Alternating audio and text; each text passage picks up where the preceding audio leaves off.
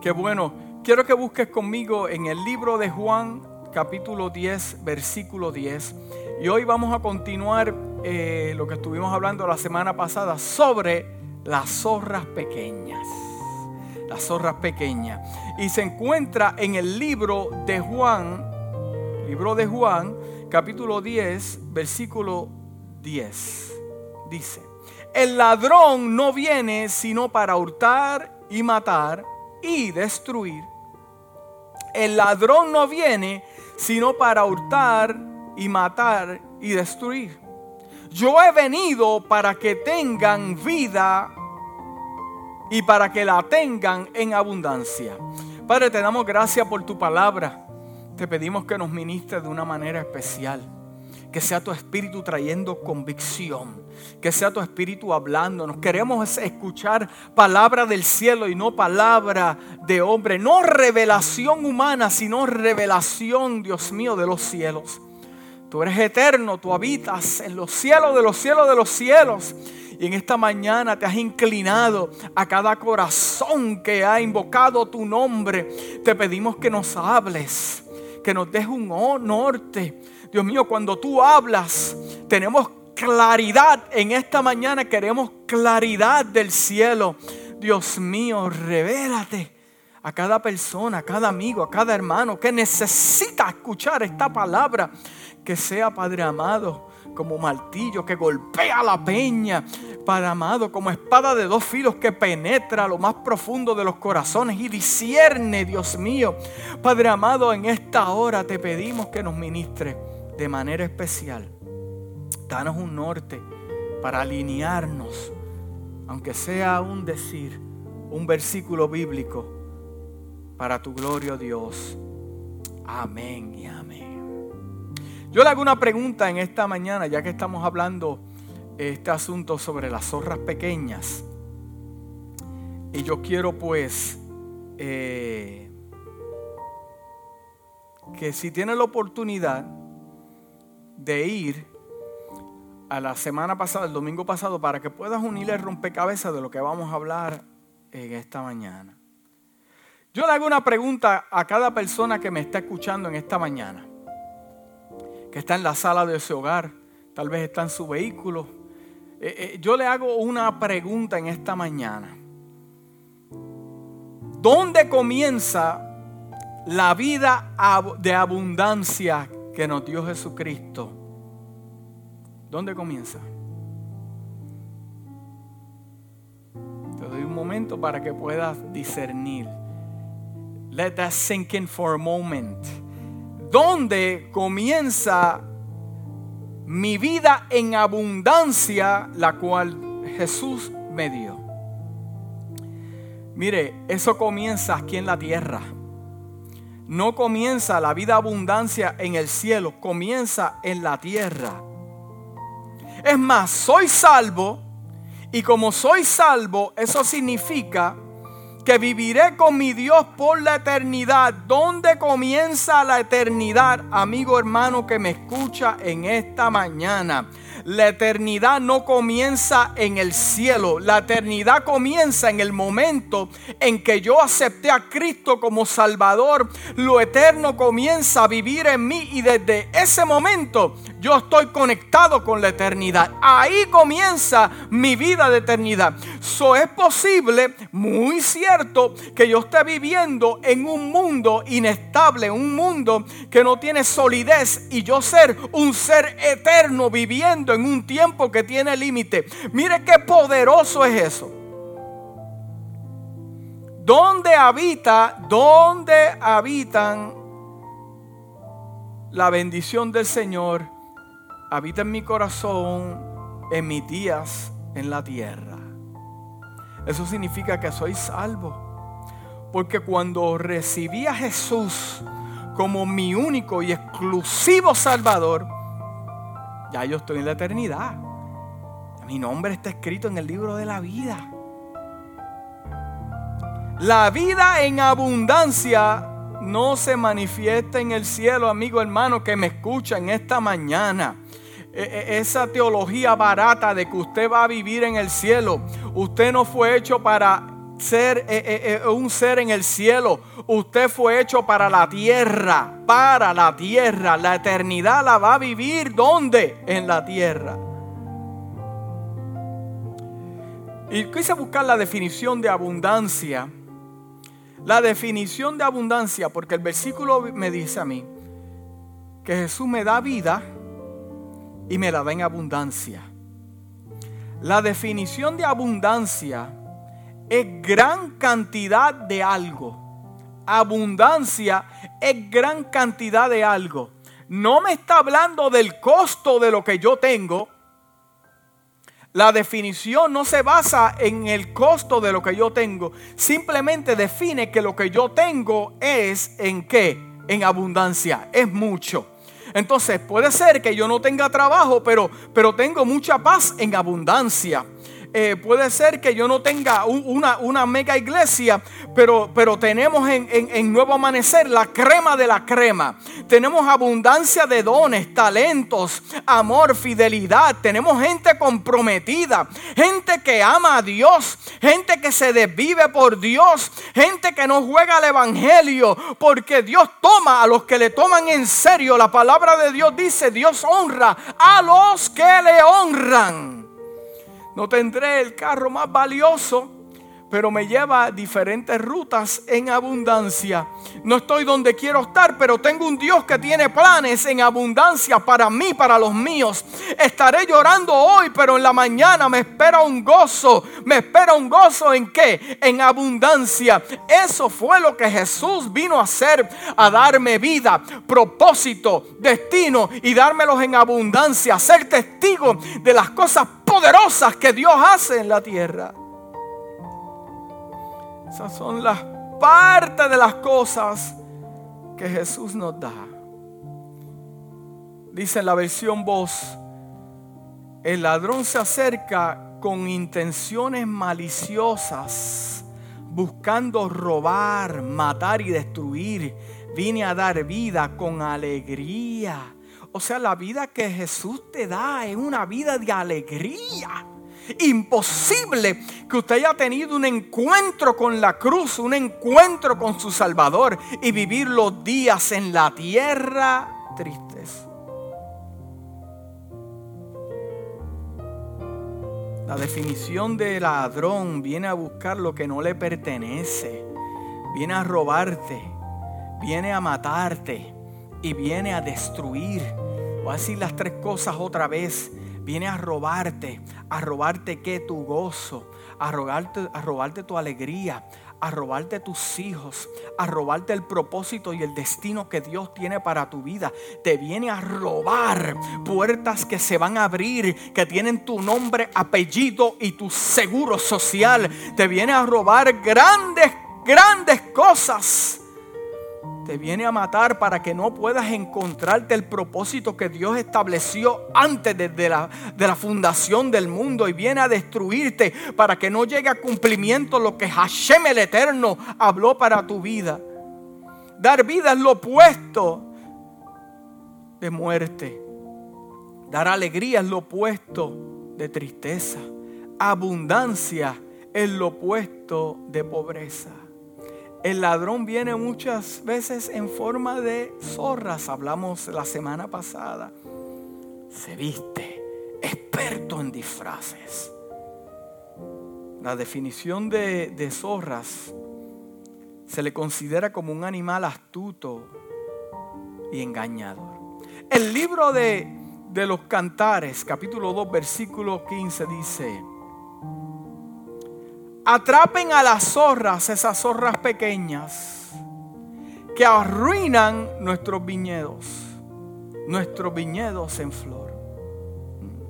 Pero la traducción Passion en inglés español dice, debes atrapar a las zorras problemáticas. Zorras problemáticas. O sea, tengo yo la responsabilidad de atrapar, hablamos la semana pasada, a esas zorras problemáticas.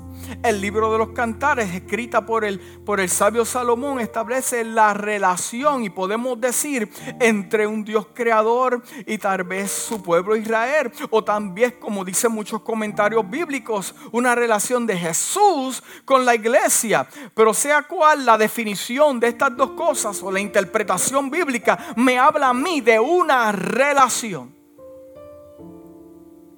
Pero también me dice que debes atrapar, en inglés traducida al español, debes atrapar a las zorras problemáticas. Esas zorras problemáticas y astutas que obstaculizan nuestra relación porque ellos asaltan nuestra floreciente viña de amor para arruinar lo que he plantado dentro de ti. Las, atraparás y las eliminarás por mí la haremos juntos. O sea, ¿cuándo es que se presentan estas zorras? Hablamos la semana pasada, cuando hay fruto en la viña. Es como cuando tú no tienes nada y te buscas en los bolsillos y no tienes ni, ni, ni, un, ni, un, ni un dólar. Nadie te busca. Mientras estás con tu Toyotita del 1985, nadie te busca. Mientras no eres nadie, nadie te busca. Y una vez eres colocado en una posición, ahí comienza la gente a llamarte. Cuando se enteran de que tú has sido bendecido con una cantidad de dinero, ahí te empiezan a llamar. Todo el mundo quiere un préstamo. Ahí eres amigo de todos, hermano de todos. Yo sé de lo que te estoy hablando. En situaciones en mi vida gente me dio por muerto. Y como vio que Dios intervino y el propósito se cumplió, ahora están las llamadas, ahora te quiero visitar, ahora quiero... ¿Por qué? Porque las zorras llegarán cuando hay fruto, cuando la viña está floreciente, para dañarte una relación.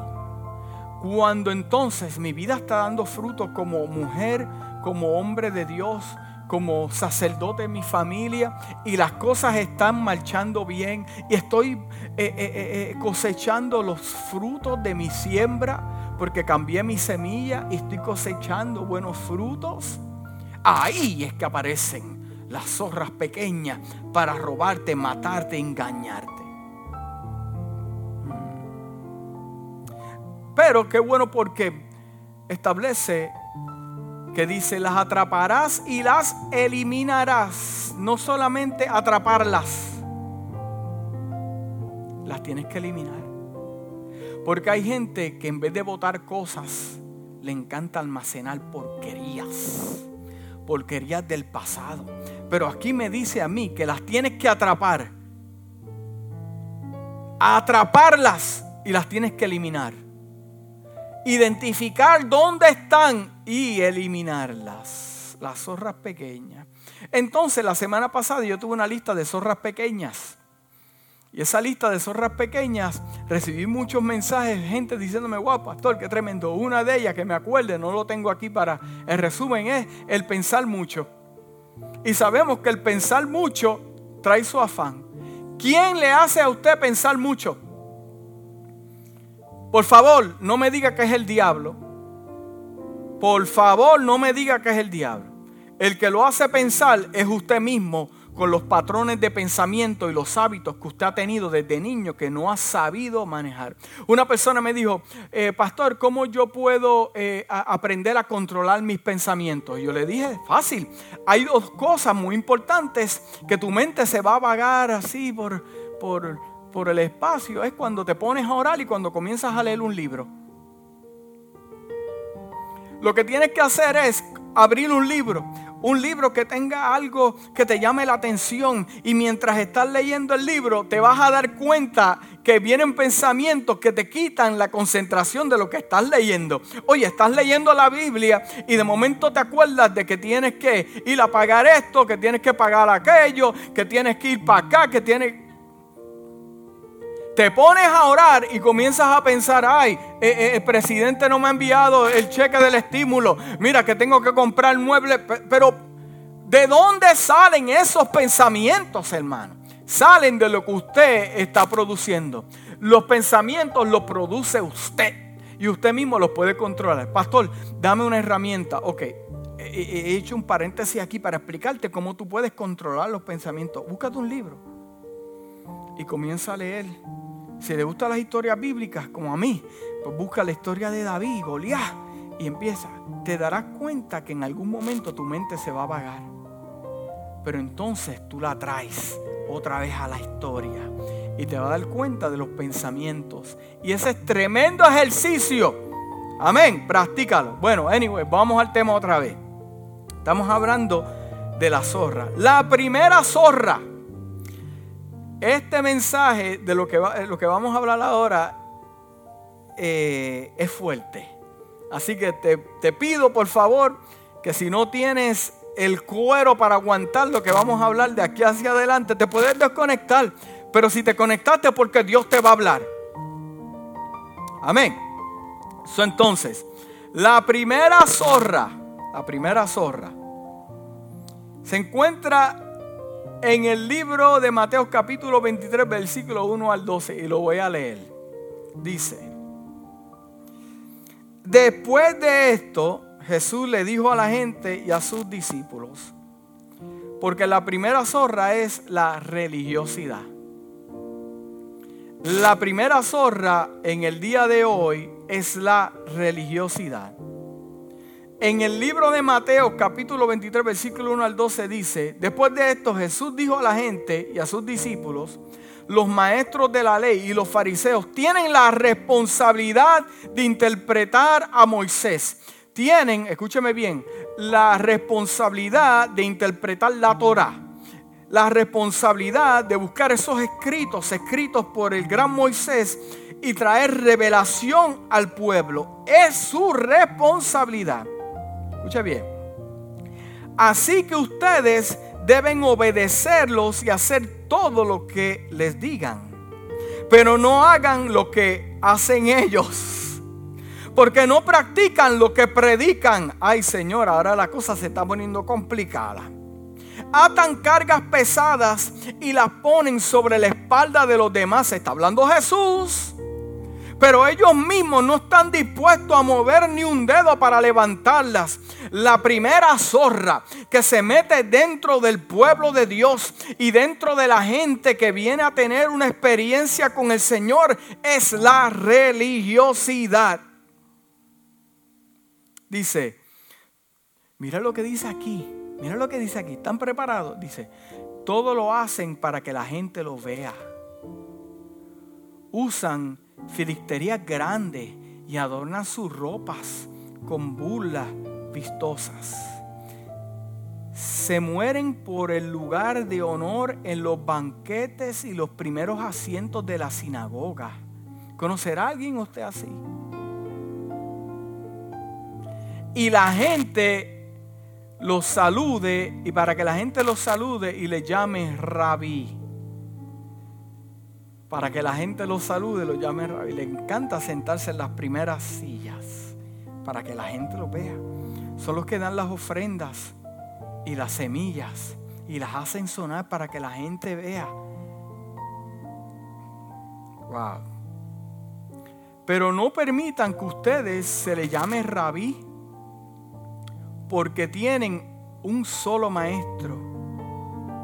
Y todos ustedes son hermanos.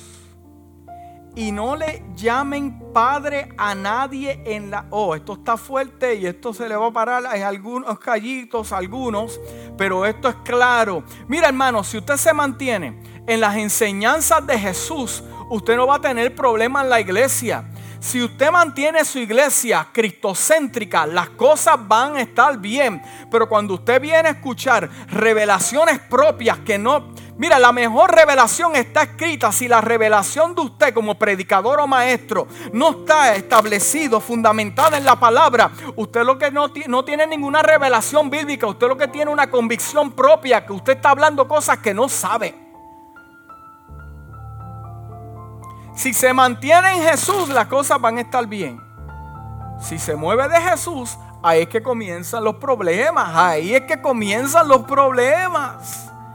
Dice, y no llamen a nadie Padre en la tierra. No le está hablando a ningún apóstol, no lo está hablando a ningún discípulo, lo está hablando quién? Jesús.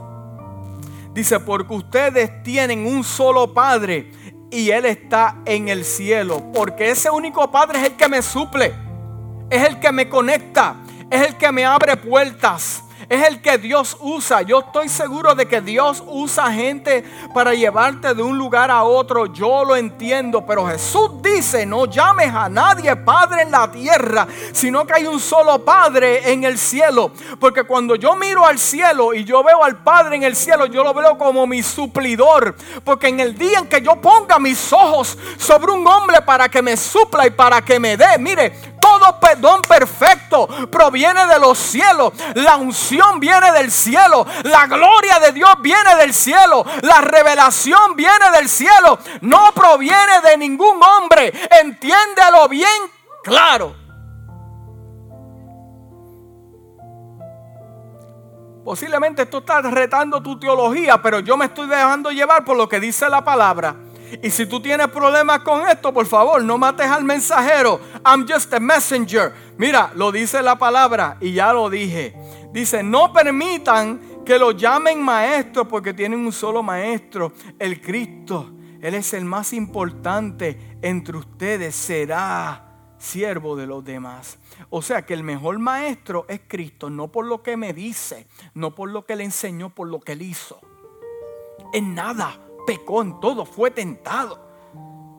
El mejor ejemplo ministerial sobre la faz de la tierra y como persona que está en proceso de crecer para llegar a la altura, es a la altura no de ningún hombre, la altura del Mesías. Y yo vengo en esta mañana a defender la altura y la posición de Jesús, mi Salvador. Dice, Él es el más importante entre ustedes, será siervo de los demás, porque Él no vino a ser servido, Él vino a servir. Porque el que a sí mismo se enaltece será humillado y el que se humilla será enaltecido. O sea, el, el conflicto que yo estoy viendo en este episodio bíblico es que Jesús se está encontrando con el poder de la religiosidad dentro del templo. El poder que le está diciendo a la gente, mira, no hagas esto, no hagas lo otro, pero ellos mismos ni lo hacen. Son gente que están buscando atención. Yo me encontré con alguien y lo he dicho muchas veces que me dijo, yo estoy molesto con usted porque usted no me dio el reconocimiento que yo me merecía en la iglesia. E, eso a mí me voló la cabeza porque para mí el que se debe llevar el reconocimiento en la iglesia es Dios. Es Dios. O sea, eh, con esto es que estamos lidiando. Son zorras que se están metiendo, que nadie está viendo dentro de la iglesia, la institución de la iglesia, en el reino de Dios y no lo estamos identificando. El espíritu de religioso, escúchame bien, el espíritu de religioso no da frutos. No da frutos les encanta que lo reconozcan. Les encanta llamar la atención. Yo hice, yo tengo, yo hago, yo estudié, yo hice lo otro, yo hice. Les encanta ponerle a otros carga que ellos mismos no llevan. Sí, porque te dicen sométete y ellos no se someten a Dios tuercen la verdadera intención de las escrituras. ¿Para qué? Wow, esto está fuerte, está preparado. ¿Para qué tuercen? ¿Y para qué traen este tipo de cosas, este espíritu religioso? Hay cuatro cosas que están bien claras en la Biblia. ¿Estás preparado? La primera es para manipularte. En, en, el reino del Señor no hace falta manipular a nadie. Si usted le habla la palabra como es, y usted le trae la revelación del Señor y usted le habla las cosas como fueron intencionadas en la escritura, no, no, porque usted tiene que manipular a la gente. No hay que manipularlas. No hay que mentirle a la gente. No hay que hacerlo. Especialmente manipularlas con versículos. No use los textos bíblicos para manipular a nadie. Cuatro cosas que el religioso usa. La primera es para manipularte. La segunda para sujetarte. La tercera para amarrarte. Y la cuarta para esclavizarte. Son esas zorras que se meten dentro de las iglesias. Y los líderes, como no están conectados con Dios, están conectados con ellos mismos no tienen dirección. Las zorras se están metiendo dentro de la iglesia y no lo están viendo. Y esto es lo que produce manipulación bíblica, cosas que no fueron la intención del Señor. Dios no manipula a nadie. Either you take it or you leave it. Mire, yo entiendo que por más que yo hable sobre este altar del Señor, hay personas, como dice en inglés, they're gonna get it. They're gonna get it. Ellos van a decir, wow, eso me tocó, me despertó mi espíritu, me llegó a mi alma. I, I, get it, I get it. Ya lo entiendo por qué pasó esto. Pero hay personas que they're not gonna get it. Porque simplemente no les interesa hasta que llegue otro virus y llegue el segundo que es peor. Ahí you're gonna get it. Hay personas que yo siempre he dicho que aprenden con buenos consejos, se apartan del mal. Dice la palabra que el sabio ve el mal y se aparta, pero el necio aprende a fuerza de palo. Y hay personas que aprenderán a fuerza de palo. Sí, ¿te acuerdas de los fuetazos que te dio tu madre? O en ese día, celébralo porque aprendiste. O sea, el espíritu religioso, la zorra religiosa, viene a manipular, sujetar, amarrar, esclavizar. Les encanta ponerse nombres. Oh my God, esto está fuerte. Les encanta ponerse nombres. Les encanta ponerse títulos. Que las personas lo llamen por esos nombres o títulos o ministerios que no le corresponde. Esos ministerios o esos llamados que no salieron de la boca de Dios, no fuiste creado para eso. Deja de manipular y esclavizar a los hijos de Dios. Déjame preguntarte algo. ¿Te conoció Dios en el vientre de tu madre? ¿Te conoció Dios y te llamó profeta a las naciones en el vientre de tu madre? ¿O te nombró tu maestro de instituto bíblico porque vio talento en ti y dijo tú vas a hacer esto cuando Dios no ha dicho nada? Y estás en ministerios que Dios nunca estableció para ti ni salieron de la boca del Señor. Por eso no prosperas y no tienes éxito porque ese espíritu religioso te está robando. Wow. Yo sé que gente dijo, ese pastor le está predicando fuerte. Nos vamos. Vete.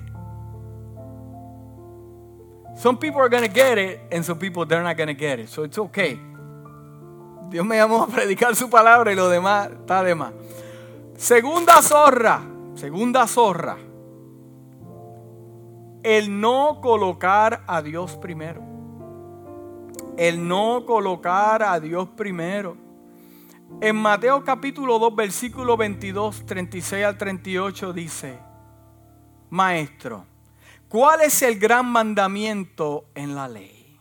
Jesús le dijo, amarás al Señor tu Dios con todo tu corazón, con toda tu alma y con toda tu mente. O sea, con esas tres cosas.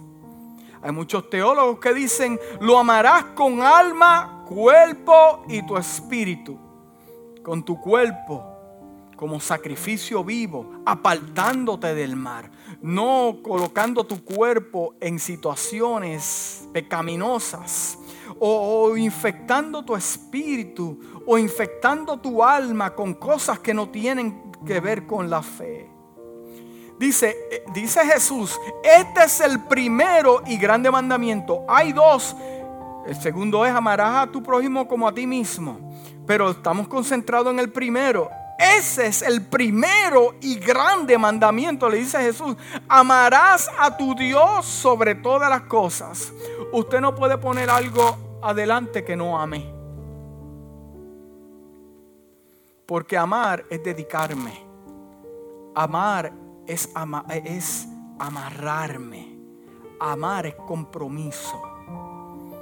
Dice, en la traducción Passion, lo mismo, traducida de inglés a español, dice, Maestro, ¿qué mandamiento de la ley es el más grande? Jesús le respondió, ama al Señor tu Dios con cada pasión de tu corazón, con cada pasión de tu corazón, con me habla cada pasión, cada plural, Usted puede tener diferentes pasiones, una pasión por esto, o pasión por estudiar, o pasión por echar para adelante. Yo tengo pasión por la iglesia, yo tengo pasión por las armas, yo tengo pasión por el enseñar, yo tengo pasión por testificar, yo tengo pasión por, por tener mi familia bien establecida en un lugar. En cada pasión usted va a amar a Dios, lo va a colocar primero. Dice, con toda tu energía de tu ser, tu forma de ser. Y con cada, mire qué tremendo es esto, Dios mío, aleluya. Y con cada pensamiento que sale de ti. O sea que antes de que yo quiera tener algo en mi mente, yo lo consulto con quién? Con Dios primero, con cada pensamiento dentro de ti. Ese es el gran mandamiento. El libro de Juan capítulo 14, versículo 23-24 dice, respondió Jesús y le dijo, el que me ama, mi palabra guardará. El que me ama. Pregunta que le hago, ¿usted está guardando la palabra del Señor como es? Su respuesta es no, porque yo sé que se contestó usted mismo, no lo digo, pero se lo contestó, porque usted sabe, mejor que nadie usted sabe lo que está pasando. Pero si usted no está guardando su palabra como tiene que ser, ¿será que no amo a Dios lo suficiente? Porque el que me ama, su palabra guardará. Hay personas que están tan dedicadas al Señor. Aman tanto al Señor que se han separado del mal totalmente para agradar al Señor porque lo aman. Mm. El que me ama guardará, eh, dice Jesús, respondió, el que me ama mi palabra guardará y mi Padre le amará. O sea, él tendrá un compromiso con Dios y Dios lo amará. Tendrá, porque amar habla de compromiso y Dios tendrá que compromiso con él. ¿Qué clase de romance? Un compromiso. Vendremos a Él y haremos morada con Él. Seremos uno. Seremos uno. Ya no existe mi voluntad, existe la de Él. Dice, el que no me ama, no guarda mis palabras. Y la palabra que habéis oído no es mía, sino la del Padre que me envió. El que no me ama no guarda mis palabras. Wow, fuerte. Una persona que no ama a Dios se le nota. Porque es imposible que yo diga que amo a Dios, que no lo veo y ahora entiendo estos dos versículos, amarás a tu prójimo y veo como que se conectan. Porque es imposible yo decir que amo a Dios y yo cojo a mi hermano y lo barato en cantos con comentarios innecesarios. O decir que yo amo a Dios y no vengo ni a la iglesia a celebrar la salvación. El que no ama a Dios, eso se le nota. Es un perfume que todos podemos oler. Mm. Dice el libro de Lucas capítulo 12, versículo 34, pues donde donde tengan ustedes su tesoro, ahí estará también tu corazón. So, si, si, si tu tesoro está en el cielo, como dice la palabra, ahí está mi corazón. Ahí está mi corazón. Mateo capítulo 6, versículo 33 dice, mas buscad primeramente el reino de Dios. ¿Cuándo lo busco? Cuando mi vida está en orden. ¿Cuándo lo busco? Cuando mi esposo, mi esposa llega a la casa. ¿Cuándo lo busco? Cuando yo me pueda separar de estas cosas. ¿Qué clase de error y disfunción mental al pensar que Dios va a llegar cuando las cosas estén todas en orden? No. Dios comienza el milagro desde el momento en que yo le digo, Señor, llega a mi vida y en mi vida imperfecta Dios se hace que perfecto. Dice, más buscar primeramente el reino de Dios, primeramente que mi casa, primeramente que el ministerio, primeramente que cualquier cosa, más buscar primero el reino de Dios y su justicia. Y todas las cosas serán añadidas en la traducción Passion dice, entonces sobre todo, sobre alturas, sobre lo llano, sobre todo, persiguen constantemente, persigue constantemente el reino del reino de Dios y la justicia que procede de Él. Entonces todas estas cosas menos importantes Mire, este, este mundo es bien frágil. ¿Cuántas personas, pues su Dios era el dinero y sus posesiones, hoy en día no las tienen? Fueron removidas así. Porque esas cosas no son tan importantes como mi salvación y tener una relación con Dios. Eso es lo importante. Mm. El libro de Proverbios capítulo 3 versículo 9 al 10 dice, honra al Señor con todas tus riquezas y con los primeros frutos de tu cosecha. Así tus graneros se, te se, llenarán a reventar y tus bodegas rebosarán de vino. Ok, este versículo tiene dos cosas y las vamos a conectar otra vez. Porque cada versículo, no existen versículos como llaneros solitarios, hermano. Estos versículos están escritos por alguna razón. Y si no entendemos la cultura, el momento histórico en el cual fueron escritos, no las vas a poder entender. Es como la persona que dice eh, eh, eh, pollo chicken, gallina hen, casa house, pero como no entiendes la cultura, no es el hablar el idioma, entender la cultura, se abren los espacios para las malas interpretaciones. los versículos están escritos ahí, están conectados, no se contradicen, están en línea cada uno y se conectan. Pero pues mira lo que dice aquí, honra al Señor con tus riquezas y con los primeros frutos de tu cosecha. Si conecto al otro que dice, amarás a tu Dios sobre todas las cosas, ¿ok? Estamos ahí el versículo dice, así tus graneros se llenarán a reventar. ¿Tú sabes cómo tus graneros se llevan, llevan a reventar? Como dice el versículo anterior de lo que leí, que el Señor viene y te amará a ti. Y tú lo amarás a Él y se conectan. Ahí es que los graneros comienzan a reventar. Estoy segura que tú no, nunca habías visto esto. Honra al Señor con todas tus riquezas y con los primeros frutos de las cosechas. O sea, este versículo me habla Dios primero, Dios segundo y Dios tercero. Y después pasará esto. Por nuestros frutos sabemos dónde está colocado Dios en nuestra lista. Por nuestros frutos sabremos dónde Dios está colocado en la lista. Tercera zorra, ya, ya mismo terminamos. Take it easy, my friend. Tercera zorra, el no ser agradecido con lo que tengo. Porque cuando yo no estoy agradecido con lo que yo tengo, doy espacio a la envidia y al celo que llega a mi vida. ¿Por qué? Porque en vez de yo contar mis bendiciones, estoy contando las bendiciones del hermano. Usted sabe lo que está pasando, que el hermano cambió su semilla hace años atrás cuando usted ni lo había visto. Y usted lo ve ahora, usted lo ve cosechando.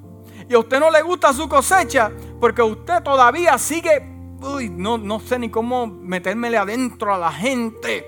Usted está cosechando lo que sembró, mi hermano. Y si usted ve que alguien está prosperando, es porque hace años hizo cambios. Hizo cambios.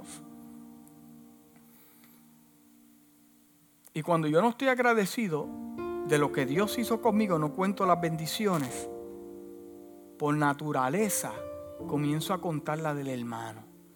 Y le digo, ¿y quién es este que se merece esto?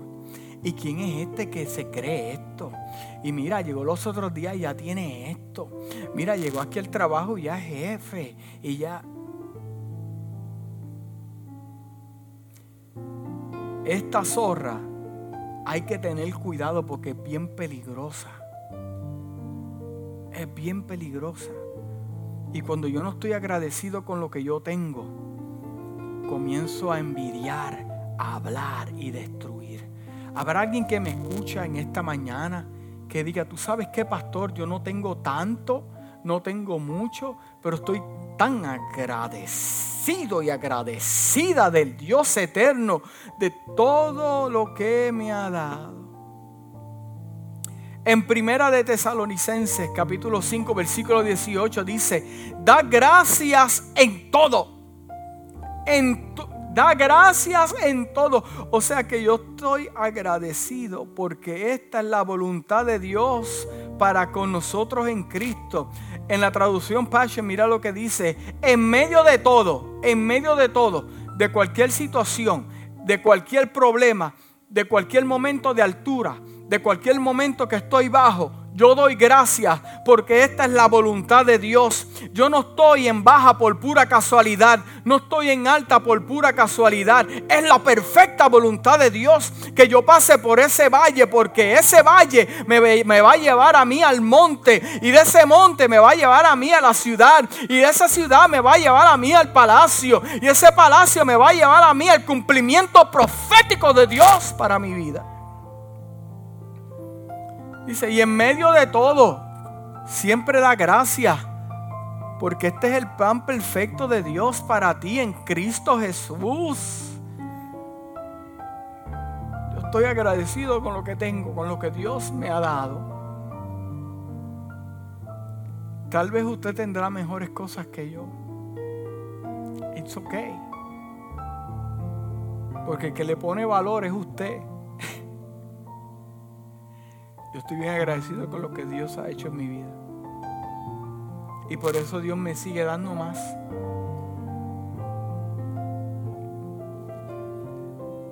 ¿Cuánta zorra que se mete a nuestras vidas y no nos damos cuenta? Es el reconocer que yo tengo un problema.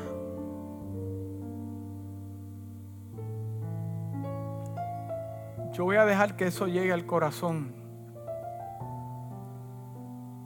Porque esta zorra es peligrosa. Porque esta zorra viene para comerte tus frutos. Y no solamente comerte tus frutos.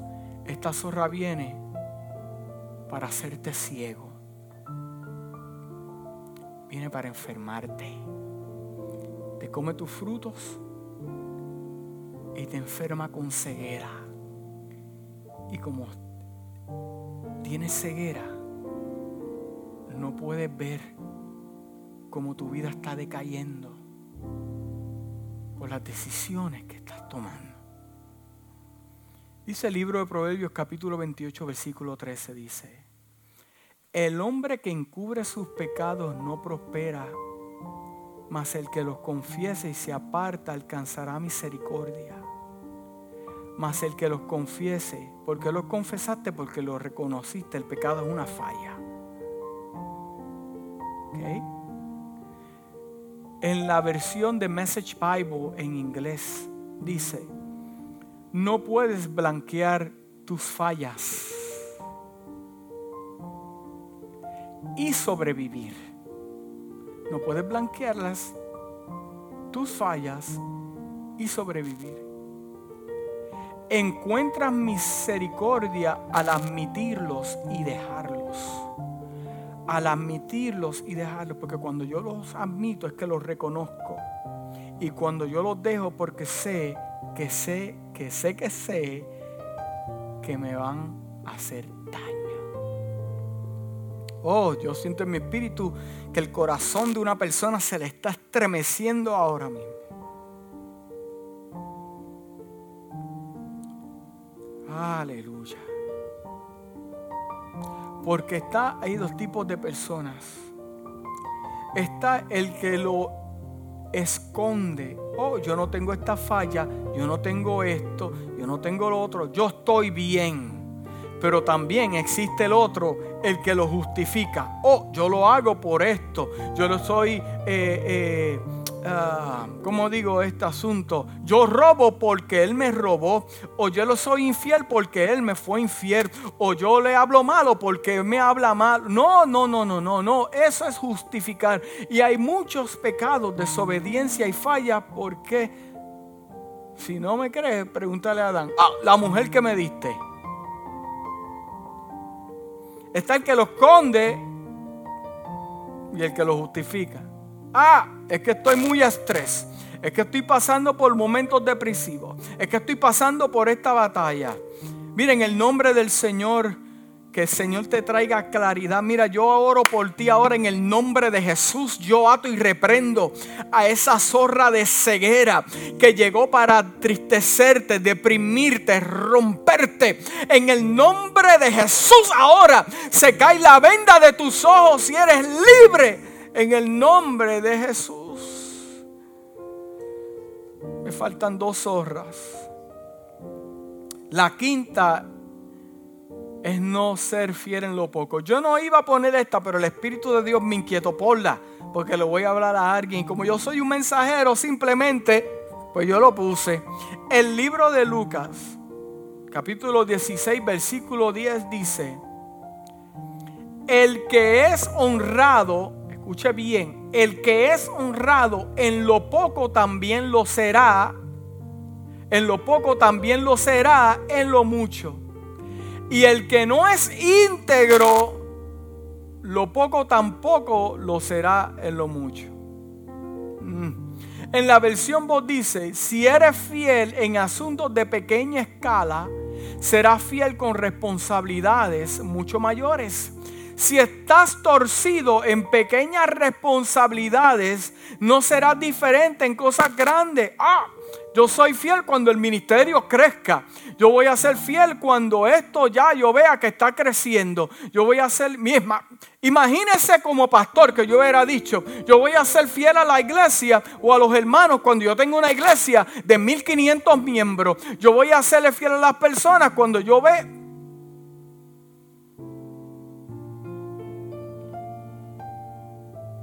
No, no, no, no. Porque el que no es fiel en lo poco, tampoco va a ser fiel en lo mucho. Lo dice su palabra. El que no es fiel en lo poco. Por eso es que Dios prueba los corazones con las pequeñas cosas. ¿Por qué? Porque las intenciones del Eterno es darte algo grande. Pero está tratando con tu corazón a ver cuán fiel amas tu pequeña iglesia, cuán fiel amas tu pequeña familia, cuán fiel eres en las cosas pequeñas, en las palabras, en la forma que miras. Te están observando, Dios te está observando. Mm. Es una zorra que te viene a engañar esperando que llegue el momento grande para que entonces hagas. Te voy a decir una cosa. El momento grande viene acompañado con otro momento y viene antes. Es el momento pequeño. Si el momento pequeño no te llega, no esperes el grande. Por eso es que usted tiene que comenzar como comenzó David con cosas pequeñas, hueliendo ovejas, cuidando las ovejas, protegiendo las ovejas, fiel en lo poco. Después Dios le dio otras ovejas llamadas al pueblo de Israel. En lo poco David fue fiel, en lo poco David fue fiel. En lo poco David fue fiel. Que se te meta esto en tu cabecita. En lo poco David fue fiel. No esperes ser un pastor para predicar la palabra. No esperes ser un evangelista para ministrarle a aquel perdido. Aleluya. Tú ministrales ahí porque tienes mucho. Tienes la palabra del Señor en tus manos. Y el último punto, esta zorra, wow, esto sí que, esta zorra sí que es problemática. Dice, el no sujetarse a una casa, una visión. El no sujetarse a una casa y una visión. Eh, yo, yo, yo quise buscar la definición de este asunto porque yo creo que nosotros tenemos el concepto erróneo y no estamos hablando del concepto de manipular. Mire bien la definición de sujetar. Dice, sostener, asistir a alguien o algo de modo que no se mueva ni se caiga. Oh my Lord Jesus Christ. Dice, sostener o asistir o a alguien o algo de modo que no se mueva ni se caiga. ¿Usted sabe por qué yo estoy amarrado a una visión? Yo estoy sujetado a una casa porque yo soy parte de una unidad para sostener que el reino de Jesucristo que me fue dado, ¿por qué? Por responsabilidad.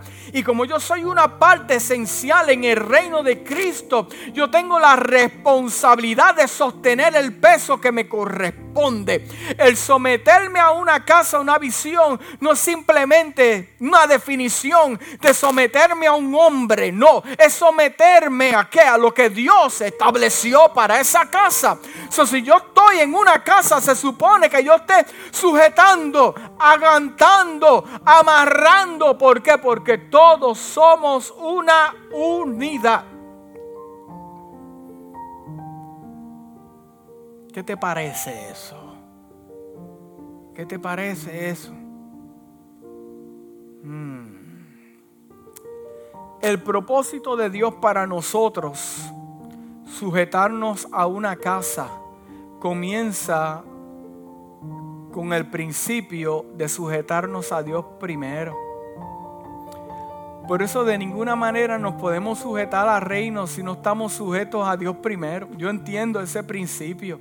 De ninguna manera yo me puedo sujetar a una visión, a una casa, si no estoy que sujeto a Dios primero. Porque el que está sujeto a Dios entiende bien claro que tiene una parte esencial dentro del reino de Jesucristo.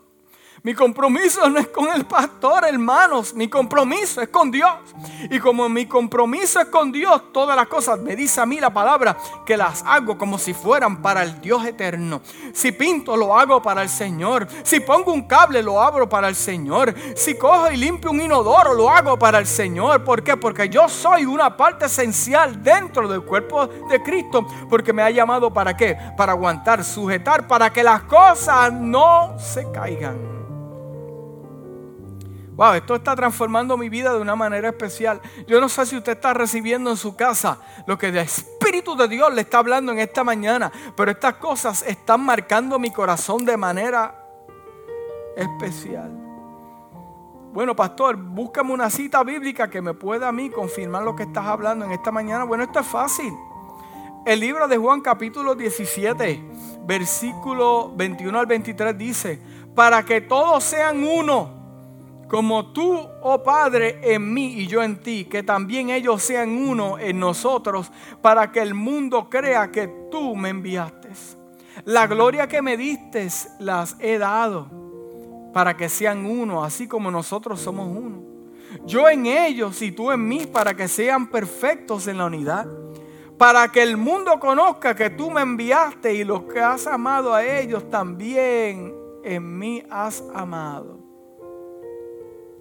Wow. Hablando de unidad. Porque el reino requiere unidad. El reino requiere unidad. El reino requiere compromiso. Yo me sujeto cuando tengo compromiso.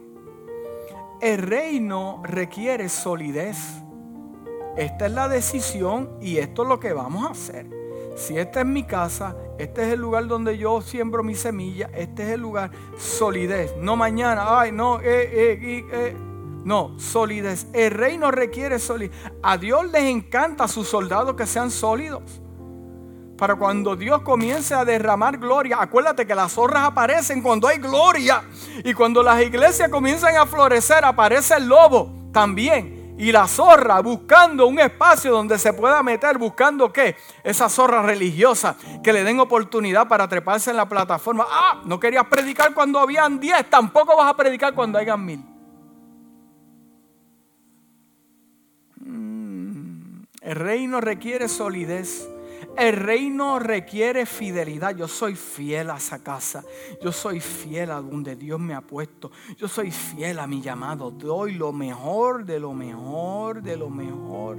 Porque el reino requiere unidad. Y con esto termino.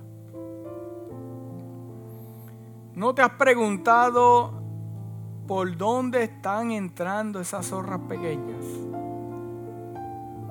Mi intención con la palabra de hoy es hacerte pensar, que puedas identificar, que puedas buscarlas.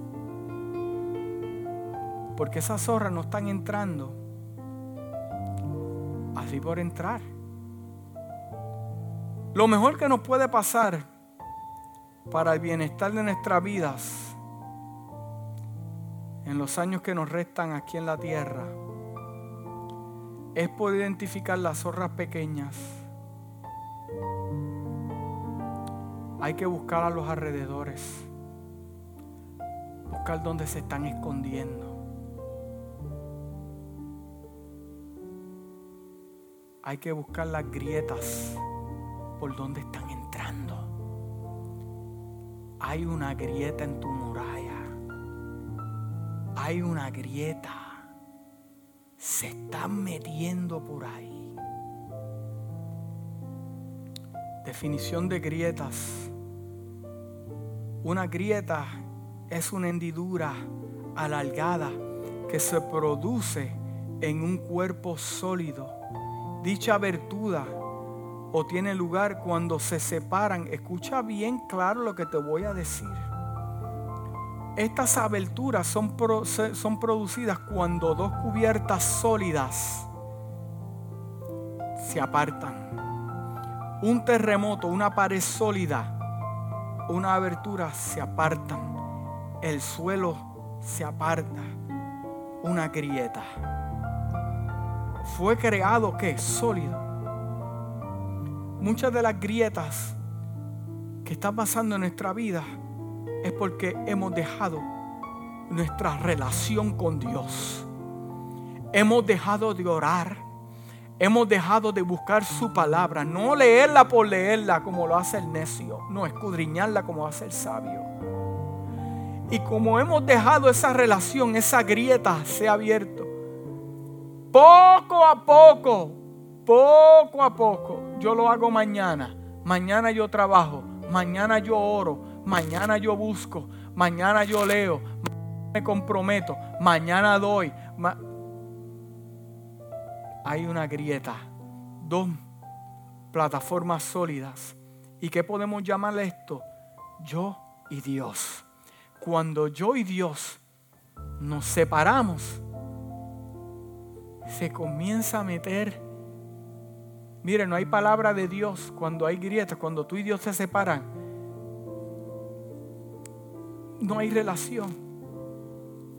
Ahí comienza a meterse la lógica del hombre, la revelación del hombre, sus palabras te comienzan a manipular, el espíritu religioso, la zorra religiosa se mete, te empiezan a dañar, pero no es la intención de Dios. Una vez Dios comienza ahí a tratar y tú tomas la responsabilidad de cerrar esa grieta y comienzas a cerrarla, ahí Dios se conecta contigo. Ya no tiene que venir el profeta, ya no tienes que llamar, ya no tienes que consultar a los astros. No, ya tú tienes al Dios eterno tratando contigo porque tú eres una sola pieza con Dios. Las zorras se quedan afuera, que se mueran de hambre y lo que no se alimenta se muere. Lo que no, tú quieres que estas zorras se mueran, no las alimente. ¿Cómo puedes hacer esto? Cierra las grietas, repara las grietas. Esas grietas insignificativas, por ahí están entrando, amigos que me escuchan esta mañana, por ahí están entrando. ¿Entran para qué? Con una intención. El versículo al principio. Vienen a robar, a dañar. No vienen a sembrar ni multiplicar. No. Vienen a dañar tu cosecha. Vienen a dañar lo que Dios depositó sobre tu vida. Vienen, escúchame bien, escúchame bien. Viene para dañar dos cosas. Viene para dañar dos cosas viene para dañarte tus frutos presentes y tus frutos futuros. Vienen para dañarte tus frutos presentes y tus presentes y tus frutos pequeños, lo que tienes hoy, lo que tienes hoy y lo que vas a tener mañana. Cómo te destruyen lo que viene mañana por destruirte lo que tienes hoy. Por eso es que sea agradecido con lo que tienes hoy, con lo que Dios ha depositado, porque son frutos que estás cosechando de las decisiones que tomaste. Pero si las zorras entran, te lo comen y te van a dañar las que vienen después, porque hay bendiciones esperando por ti. Aleluya. Estas grietas, estas grietas. Mire, el Salmo 139, el salmista dijo, lo siguiente, examíname, oh Dios, y conoce mi corazón, pruébame y conoce mis pensamientos, a ver si en mí hay camino de perversidad, guíame en el camino eterno. Mira a ver, Dios, si en mí hay algo que no te agrada, algo, algo que está produciendo estas cosas que yo no quiero hacer. El Salmo 39 lo mismo, en la versión de Voice Bible dice, explora, oh Dios, y conoce el verdadero yo. Explora. ¿Usted sabe lo que es explorar? Hay personas que dicen, yo quiero explorar y queremos explorar aquello. Explorar son lugares nunca antes vistos. Van a explorar, a buscar cosas escondidas que no se ven. El salmista le dice a Dios, explora, busca mis cosas escondidas, ábreme los closets ábreme los cuartos, abre esto. Soy, estoy desnudo ante tu presencia. Búscame, identifica. O sea, el, el, salmista le está diciendo a Dios que tu espíritu me escudriñe para yo conocer el verdadero yo. ¿Será que yo estoy haciendo algo que pienso que está bien, pero está mal? ¿Será que yo estoy haciendo algo que pienso que estoy bien, pero estoy mal? ¿Cómo yo me puedo dar cuenta de eso cuando el Espíritu de Dios me trae revelación? Dice, cava profundamente y descubre quién soy. Ponme a prueba y observa cómo manejo la atención. Oh my God, esto está powerful. Ponme a prueba y observa cómo manejo la atención. Porque en la atención es que sale quién verdaderamente tú eres. Cuando llega el problema, llega la presión. Examina a ver si hay un hueso malvado en mí. Guíame por tu camino para siempre. La única manera en que podemos identificar estas grietas si permitimos que el Espíritu de Dios nos revele la situación, nos quite la escama de los ojos para poder ver nuestra vida. Y con esto termino. Esto no se puede pensar mucho. Estas cosas no se pueden pensar mucho. Pensar mucho es una zorra. Estas cosas no se pueden pensar mucho. Tienes que tomar tres medidas.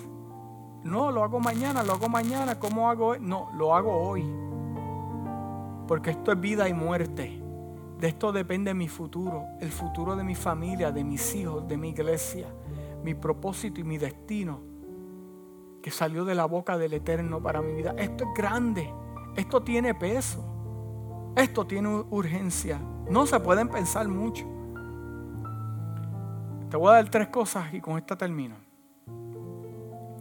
Tienes que identificar dónde están, dónde están las zorras. Como dice el libro de Eclesiastes, búscalas.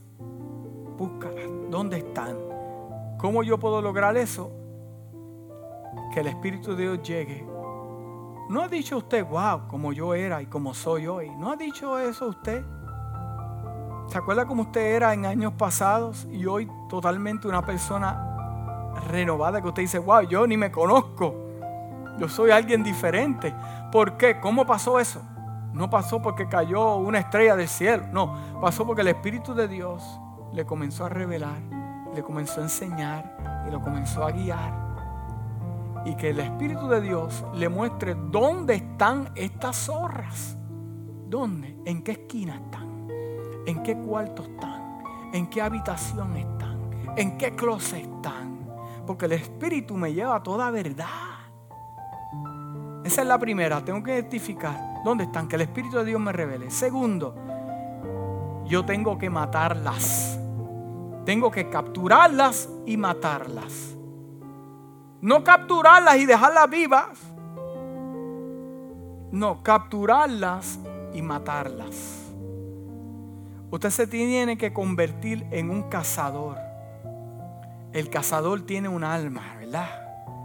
Puede ser un arco y flecha.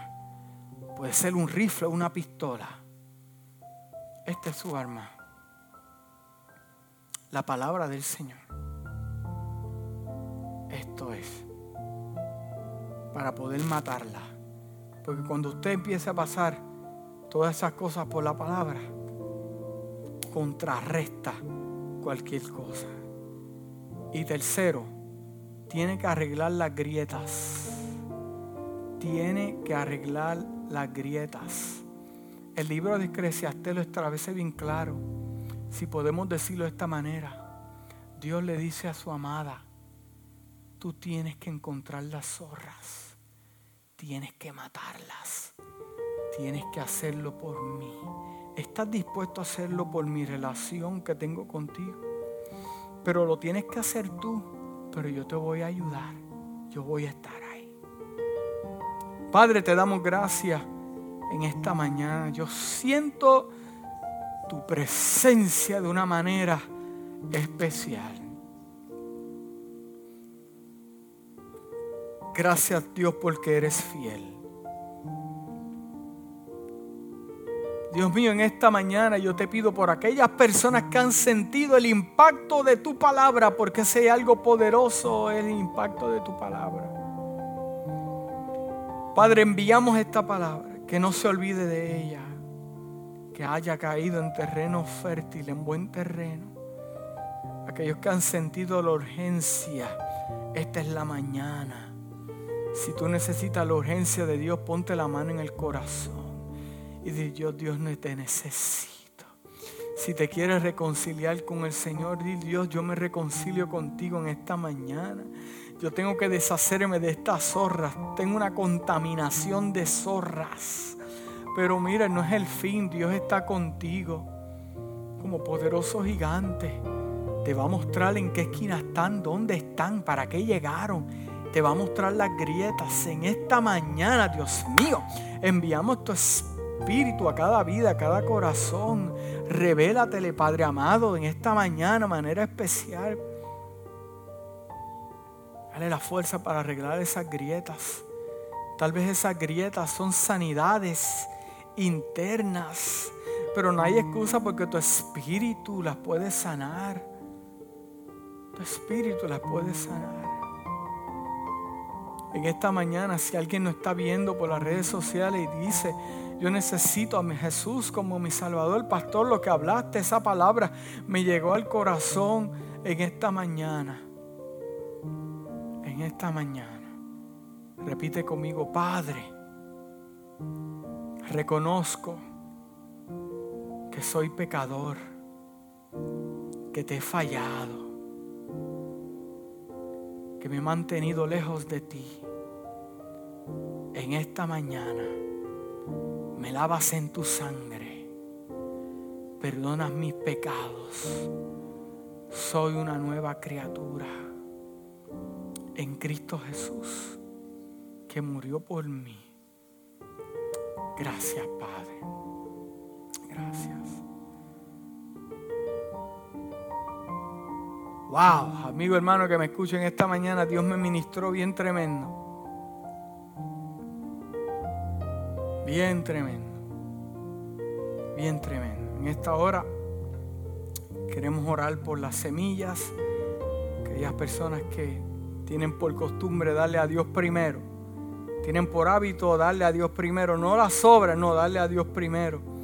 En esta hora pues vamos a orar por ellas. Y le doy gracias a cada persona que continúa sembrando su semilla y se mantiene activo ahí. Sí, porque el compromiso no es, no es el edificio, es Dios. Y cuando tú lo ves de esa manera, ah, pues mi compromiso es con Dios. ¿Quién es el que me exige semilla? ¿Quién es el que me exige que yo siembre? Es Dios. Yo solamente repito lo que Él me dice que diga. Amén. Y en esta mañana oramos por eso. Padre, te damos gracias por cada persona en esta mañana. Cada persona, pues, que, tiene por costumbre darte, sembrar en el reino. Dios mío, te damos gracias por cada uno de ellos. Sabemos que su, su siembra no es en vano. Sabemos, Padre amado, que todo esto es para nuestro bien. Gracias porque podemos mantener tu reino en la tierra en función, moviéndose, en movimiento hacia adelante. Te damos gracias por tu fidelidad. Gracias porque tenemos semilla. A pesar de que hay una situación en el mundo, hay un virus, pero tenemos semilla. Tú nos has guardado, Padre amado, y continuamos sembrando. Y te continuamos adorando. Gracias Dios, porque sembramos con gozo y alegría. En el nombre de Jesús. Amén.